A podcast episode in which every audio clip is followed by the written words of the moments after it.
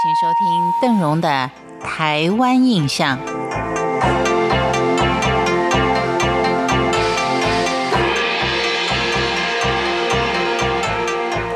斗蟋蟀在大陆叫做斗蛐蛐儿。这项休闲活动经过郑成功到台湾之后，间接的也把这项娱乐在台湾伸展开来了。今天的台湾印象，邓荣就为您介绍斗蟋蟀为什么会在台湾这么风行？为什么大家会选择蟋蟀作为自相残杀的主角？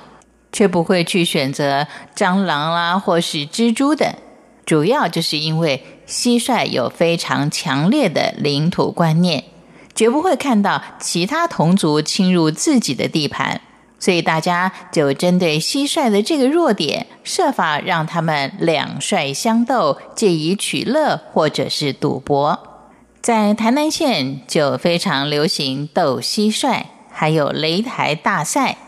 这个擂台大赛可以分为两种，一种是用竹筒锯去一头，再削去一小半，使它成为一个头呈洞状的凹槽；另外一种呢，就是用透明的亚克力制成一个小小的战场。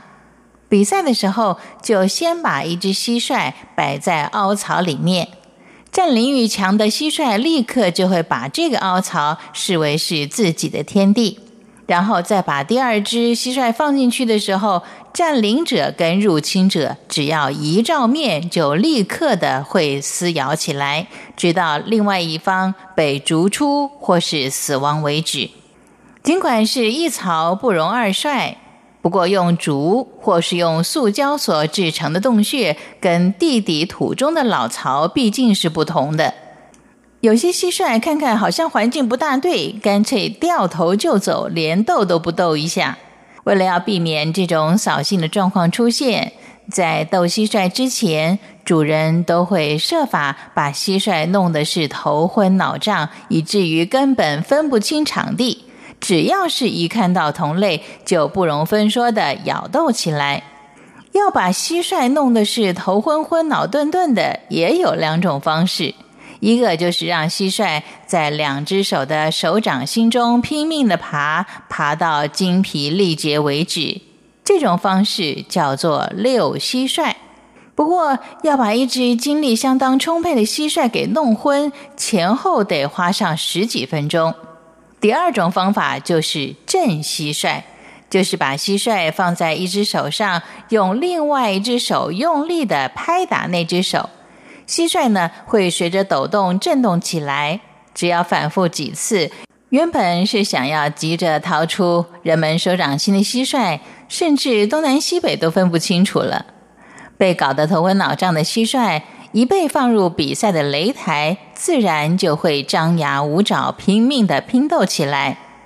至于分胜负的方法，就是以某一只被逐出凹槽三次以上，或是被咬的受伤，甚至阵亡为止。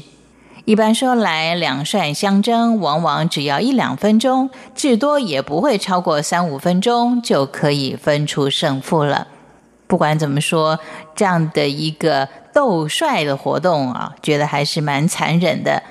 好在一九八零年代中期，大家乐风行之后，人人都忙着求零签、问名牌，比较少有人肯花下大部分的时间去找寻、照顾这些黑龙将军，而蟋蟀大战也逐渐恢复纯娱乐的色彩，成为一项能够让大人小孩真正是具有娱乐价值的活动。